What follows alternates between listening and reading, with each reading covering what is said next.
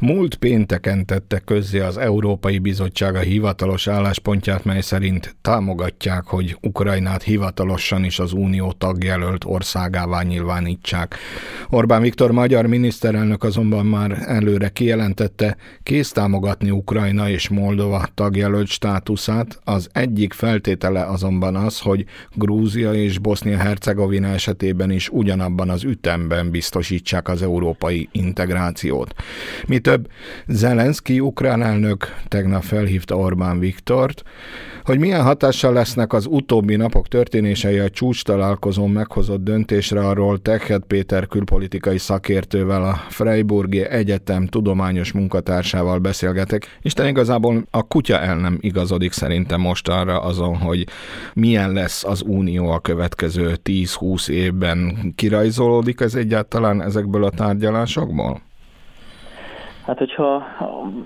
azt nézzük, hogy milyen, vagy hogy kik lehetnek a tagjai, akkor ez valóban nehéz megmondani. Ugye az Unióban mindig van az a kettős vita, hogy az Uniót bővíteni kell, tehát hogy esetleg föl kell venni új tagokat, vagy pedig inkább mélyíteni kellene, hiszen az Unión belül is azért vannak már most a tagállamok között bizonyos ellentétek, az egyhangúság kérdése ugye sok mindent blokkol, tehát vannak a hangok, amelyek azt mondanák, hogy inkább az Uniót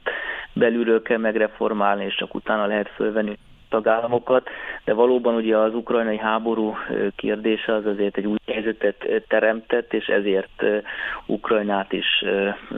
tagjelölti státuszba tervezik venni, tegyük hozzá, hogy még ugye nem lett tagjelölt, tehát tag meg pedig az pedig pláne nem, de ez egy szimbolikus gesztus az Unió részéről. Sokak szerint egyébként pont egy olyan szimbolikus gesztus, amivel egy talán Ukrajnának a jelenlegi helyzetben többet jelentő támogatást e, tudnak kikerülni, hiszen ma Ukrajnának inkább úgymond fegyverekre lenne szükség, és nem tagjelölti státuszra feltétlenül, de ugye Németország kancellárja inkább a tagjelölti státuszt e, adta, mint, mint mondjuk több e, fegyvert, hiszen ez a tagjelölti státusz ez azt jelenti, hogy akár évtizedekig is eltarthat, ameddig Ukrajna egyáltalán az Európai Unió tagja lehet, ha egyáltalán tényleg taggá válik bármikor is. Ugye Törökország esetében láttunk valami hasonlót, vagy látunk valami hasonlót. Igen, igen, igen. Mit tudunk mondani Grúzia és Moldova kérdéséről, hiszen mind a kettő valahol hadban áll. Moldovát ugye fenyegeti adott esetben egy orosz invázió, mert hogy kimondva kimondatlanul elhangzott már az, hogy arra fele terjednének a harcok. Grúzia esetében pedig hát van egy, van egy élő konfliktusa, és hát ott vannak az orosz erők konkrétan az országban.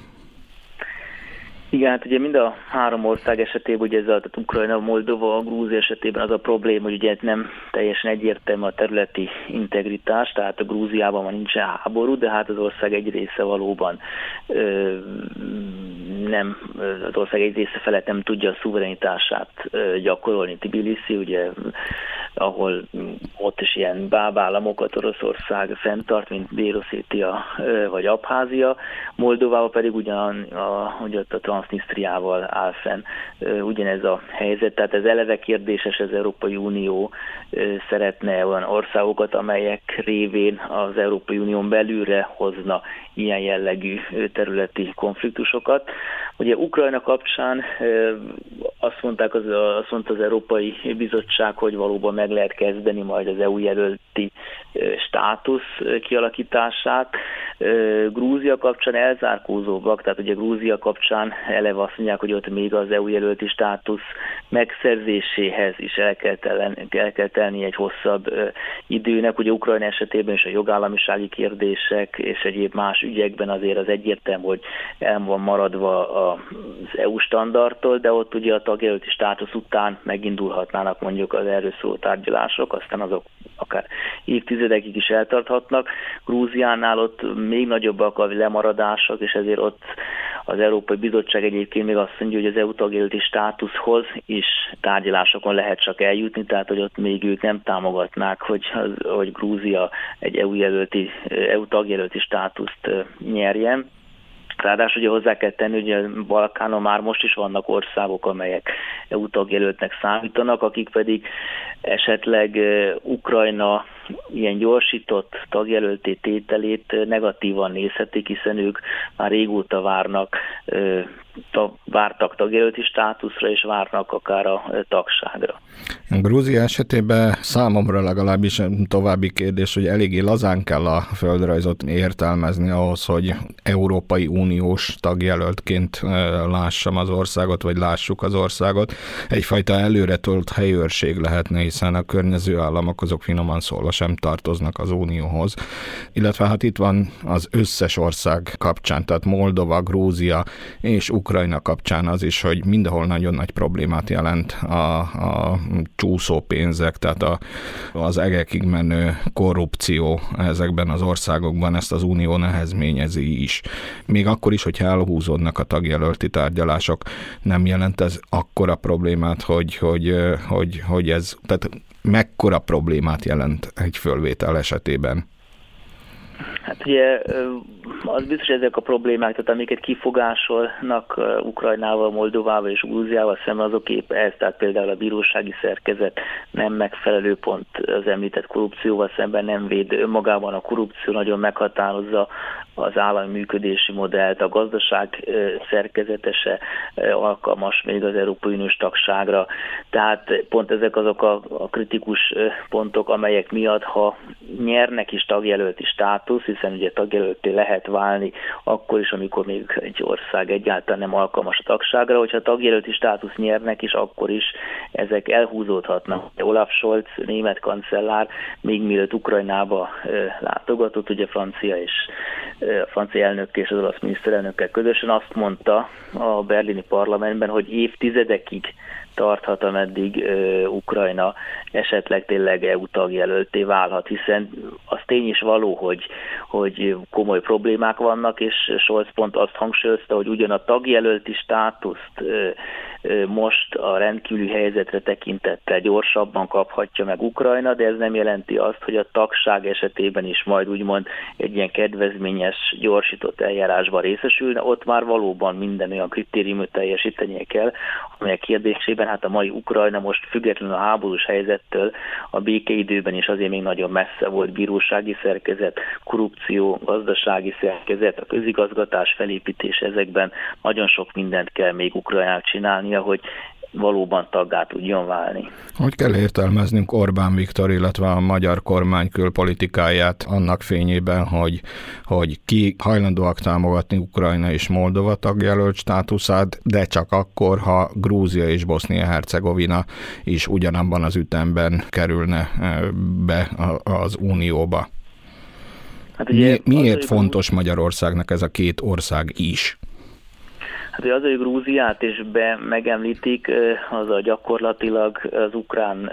tagságot tovább tudják kitolni, hiszen Grúzia állapota még rosszabb, mint Ukrajnáé, tehát hogyha ugye azt mondja a magyar álláspont, hogy Ukrajna és Moldova egy ütemben haladjon Grúziával, az a gyakorlatilag azt mondja, hogy Ukrajna és Moldova az még inkább lelassuljon miközben mondom, Ukrajnának is akár évtizedekbe telhet belépni az Unióba, a Grúzi esetében ez még hosszabb ideig eltarthat. Bosznia-Hercegovina megemlítése önmagában egyébként pozitív, abban az értelemben, hogy valóban az Uniónak figyelnie kell a Balkánra, az ottani tagjelölti országokra is, csak ugye azt tudni, hogy Bosznia is speciál egy olyan ország ugye a Balkánon, amely abban az értelemben hasonlít Grúziához, Moldovához, vagy Ukrajnához, hogy hát az szerencsére még háború jelenleg nincs is, de a területi integritása kérdéses, hisz a szerb részen ott nagyon erős nacionalizmus, és akár mindig föl is vetődik, hogy esetleg elszakadnának, Szerbiához csatlakoznának, tehát egy eléggé instabil ország éppen ezért. Egyébként Szerbia, Oroszország és Magyarország is ezt az instabilitást támogatja a szerb nacionalisták segítésével. Tehát azzal, hogy Orbán Boszniát is megemlítette, azzal gyakorlatilag egy újabb, eléggé instabil államot tett meg, vagy akarna megtenni EU tagjelölti, ami az EU, ha egy ilyen ország belép ugye az EU-ba, az ugye az EU-n belüli instabilitást is növelni, hiszen rögtön az egész problémakör az EU-s belső problémává válna, másrészt pedig ezzel megint ugye lehet lassítani az ukrán csatlakoztatást is, hiszen a boszné-hercegovinai kérdéseket is először meg kell oldani ahhoz, hogy az ország egyáltalán tagjelölt lehessen, és aztán tag. Tehát igazából Orbán azt lehet látni, hogy megemlít úgymond az egyébként is problém mellett még annál is problémásabb országokat, amivel vagy az instabilitást be akarja vinni az Unióba, vagy pedig eleve az ukrán csatlakozást még inkább el akarja húzni. Nagyon érdekes volt az, hogy Zelenszky ukrán elnök fölhívta Orbán Viktort, és a mindkét félnek a nyilatkozatai alapján egy nagyon pragmatikus telefonbeszélgetésre került sor. Megjegyzem, szó nem volt kisebbségi jogokról, nyelvi jogokról. Igen, ugye ez a magyar kormány ez sokszor jellemző, hogy retorikai szinten a magyar kisebbség mellett nagyon kiáll, de aztán nem feltétlenül tesz mondjuk akár az autonómia, akár a, a kisebbség jog kérdésében sok mindent. Egyébként Ukrajna kapcsán a kisebbségi kérdésekben ugye más uniós tagállamok és Románia és Lengyelország is, akiknek akár még a magyarnál is nagyobb számú kisebbségük ír Ukrajnában megszólalhatnak, de egyébként a kisebbségi kérdések, mint kollektív kérdések, azok ugye nem számítanak az Európai Uniós felvételni, tehát önmagában persze egy bármely tagállam feltételű teheti, és mondhatja az akár Magyarország, akár Románia, a Ukrajna ezt vagy azt a kisebbségi jelenlegi szabályt nem változtatja meg, akkor vétózik, de önmagában ugye az Európai Unióban ugye az inkább a egyéni jogok felől nézik a kisebbségi jogokat is, és nem abban az értelemben elvárás, hogy mondjuk kollektív jogokat kéne adni az Ukrajnában élő kisebbségieknek, de az tény is való, hogy az meglepő, hogy Orbán nem, nem lebegtetett be vétót, és különösképpen a kisebbségi kérdéseket, az anyanyelvi kérdéseket nem vetette föl élesen Ukrajnával szemben, holott ugye korábban mindig ez volt a főérv Ukrajna esetében. Sőt, hát az elmúlt hónapok konfliktusai erről is szóltak többek között. Záró kérdésként Oroszország a saját politikájával, a saját agresszivitásával hívta elő azt a helyzetet, hogy gombamódra szaporodnak körülötte az uniós tagjelölti kéréssel rendelkező államok mennyire borzolhatja a kedélyeket Moszkvában az, hogy ilyen tárgyalások zajlanak, illetve hogy bizonyos szempontból fölgyorsultak az események a tagjelöltséget tekintve? Még hivatalosan Moszkva azt mondta, hogy őket nem zavarja, hogyha Ukrajna EU tagjelölti státuszt nyer. Jó, Grúzia, jobban, Moldova. Jobban zavar... Halló? És Grúzia és Moldova ott meg úgy tudom, hogy nem nyilatkoztak, de inkább az az érdekes, hogy ugye Oroszország a NATO tagságot szokta mindig tematizálni, ugye ott is közelebb került a NATO hozzá Finnország várható belépésével, hogy Oroszország azzal, hogy azt mondja, hogy az ukrán EU tagság nem zavarja, azzal egyszerűen úgymond kvázi meg akarja azt hogy úgyis mindegy, hogy az uniónak hány tagja van, mert nem egy erős szervezet, tehát, az orosz, tehát Oroszországnak úgymond nem kell félni az Európai Uniótól, jobban félne a NATO-tól, hogy ez van-e a moszkvai álláspont mögött, vagy, vagy egy pragmatikus hozzáállás, hogy Ukrajna, ha nyer is, vagy akár Moldova, Grúzia nyer is EU tagjelölti státuszt, itt az EU megjelenése az tényleg csak évtizedek múlvára tehető, ezt nem tudom, de az látszik, hogy ez a hogy érdekes módon, amennyire a NATO bővítés az, az egy nagyon komoly vitaforrás, ugye Oroszország és a nyugat között, sőt ugye Oroszország számára ez az ok Ukrajna egy megtámadására, és hogy a NATO túlságosan közel jött volna a határaihoz, ahhoz szemben az EU bővítés kapcsán nem látszik ilyen éles ellentét, tehát mondom, Ukrajna, amikor Ukrajna bejelentett, hogy EU tagjelölti akar válni erre, Oroszország nem reagált olyan élesen, mint a NATO tagságra, bár tegyük hozzá, hogy ugye amikor az Eurómajdan tüntetések voltak, ugye 14-ben, akkor mondjuk az EU tagságról szó, tehát azért amikor, amikor